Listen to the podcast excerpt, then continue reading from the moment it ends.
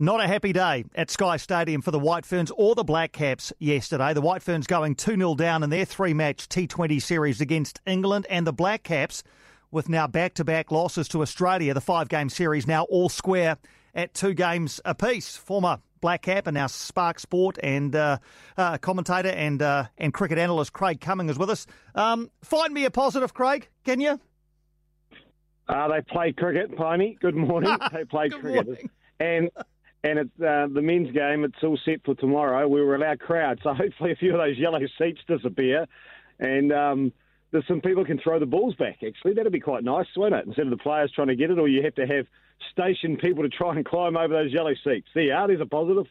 That's a good positive. I don't mind it. Let's uh, dissect the men's game. Uh, first of all, um, all out 106 in a T20 game. Um, and, and that off the back of Australia getting through to 156 for six with a big final over. How key do you reckon that final over was, the, the 26 that Australia took off it, to get them from 130 up into the mid 150s?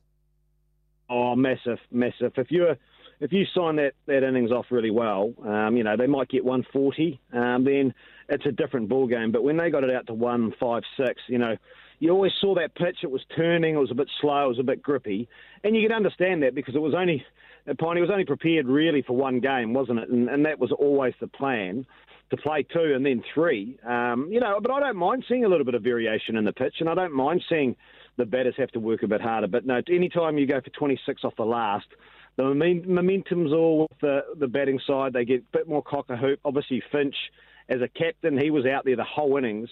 He knew what was going on. He knew from a, a batting point of view and then from a tactical point of view when he was going to control the Australian innings what was needed. So um, while the, the Black Caps batting performance was, was poor, um, yeah, that, that last over from Jamieson was was certainly um, yeah that was the that was the match defining you know sort of moment really when you look at it. Yeah, by contrast, uh, I mean, Jamieson went for 49 of his four overs. Uh, combined, Santner and Sodhi together, of their eight overs, went for what, 48 and, and picked up four wickets in the process. The spinners bowled, bowled well yesterday, I thought.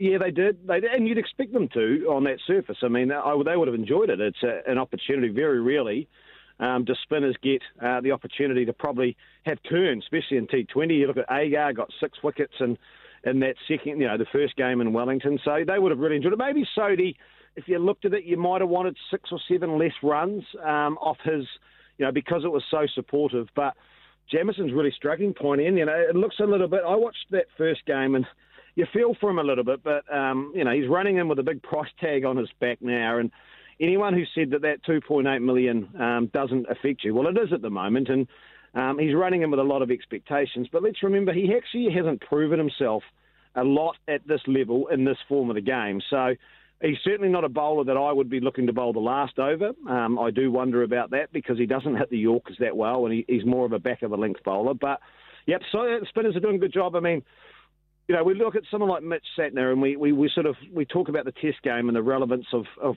spinners in New Zealand, but gee whiz, he knows what he's doing in T20. He is he is world class at that level, and, and Ish Sodhi's just building his confidence. I don't think he was quite there when he first started, but Ish Sodhi is a real confidence player, and he's starting to bowl nicely. So yeah, they'll tick that box and say happy. They're going to have a massive part to play in the next T20 tomorrow. Uh, the question is, where did New Zealand find another spinner from? Because you really would want to probably play three tomorrow if you could. Yeah, and, and does that mean then that uh, much as he seems reluctant to do so, Kane Williamson rolls his arm over for a couple of overs? Oh, I think you've got a prize. You've got to push him to the crease, don't you? He's the most yep. reluctant bowler and um, in the world. And yes, he may be, but the problem is he hasn't done a lot of bowling, and I don't know if an off spinner is quite the one that you want because it's turning into the right handers. Um, but I don't think they've got really time and, and no one else in the squad. So he's going to have to maybe do a roll or they've got to get really smart with their seamers and bowl lots of cutters and um, be able to bowl those slower balls and try and extract some more out of the surface. So, so to me, that'll be a really interesting sort of way they go about setting up how they bowl. Look at Australia. I mean, I heard the commentary um, last night. I mean, you know, did they should they have bowled Ashton Agar at the top? He bowled two overs. Then he bowled the third, and they were like, wow, what's going on here? That's when he picked up Guptill. So Australia got their tactics bang on, and they're lucky. That's where Maxwell came into play. They've obviously got the leg spin as well. So I thought Australia Um, you know, remember we beat them when they just got out of quarantine. They were just starting to find their rhythm. Um, you know, Finch has found form, and, and, I'm actually really pleased. He's a good guy, Finch, and, and I like seeing him score runs because out of the Australian group, he is a good guy. Um, but you know, it's it's all set up. And actually, Piney, isn't it great? We're, we're talking. You've got a sports show. There's a huge amount of sport on. We've got a, we've got a game tomorrow where the series is on the live, and we're going to have a crowd there to watch. So uh, it's set up nicely for us fans. Yeah, absolutely it is. Look, that that is a, a real positive to come out of this. Can we uh, go to the White Ferns uh, against England? Uh, yesterday. Do we have to? Do we have I think no. I think we need to. I think we need to. One twenty three oh, no, for nine. Yeah, one twenty three for nine. Uh, New Zealand. Uh, um, then England 124 for four, so they got there relatively comfortably. They were 30 for two, and there was a bit of hope. Um, I mean, you're involved in coaching the Otago women's side, Sid, a keen observer of the domestic women's game. There seems to be plenty of talent around. Why can't that translate at the moment into the international arena?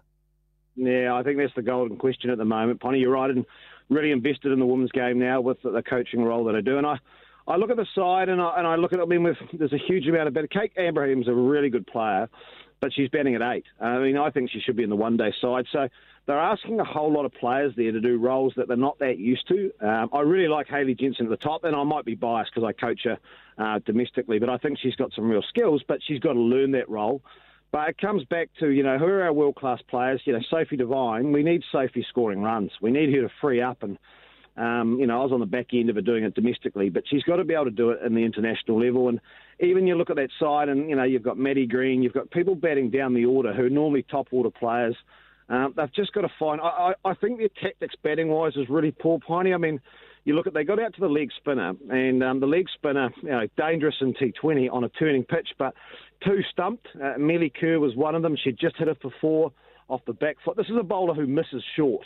So when you set up and you're facing a leg spinner, if she's going to miss short, maybe one or two balls and over, why are we charging her? So that that just creates, I suppose, higher risk, and also you're turning one of her average balls into a good ball by using your feet. So at the moment, they're just struggling, I think, for confidence. I think they're struggling to find their rhythm.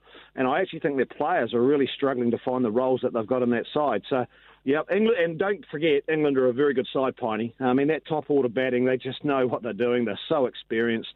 Um, we, we should take a leaf out of their book. It's a little bit like England did with us with the men's when um, we smashed them in that World Cup. They went around and said we've got to copy the, the Black Caps and come out with their approach. We've got to take some lessons from England and say, right, what can we do? But I also would like to see some players maybe change the roles that they've got.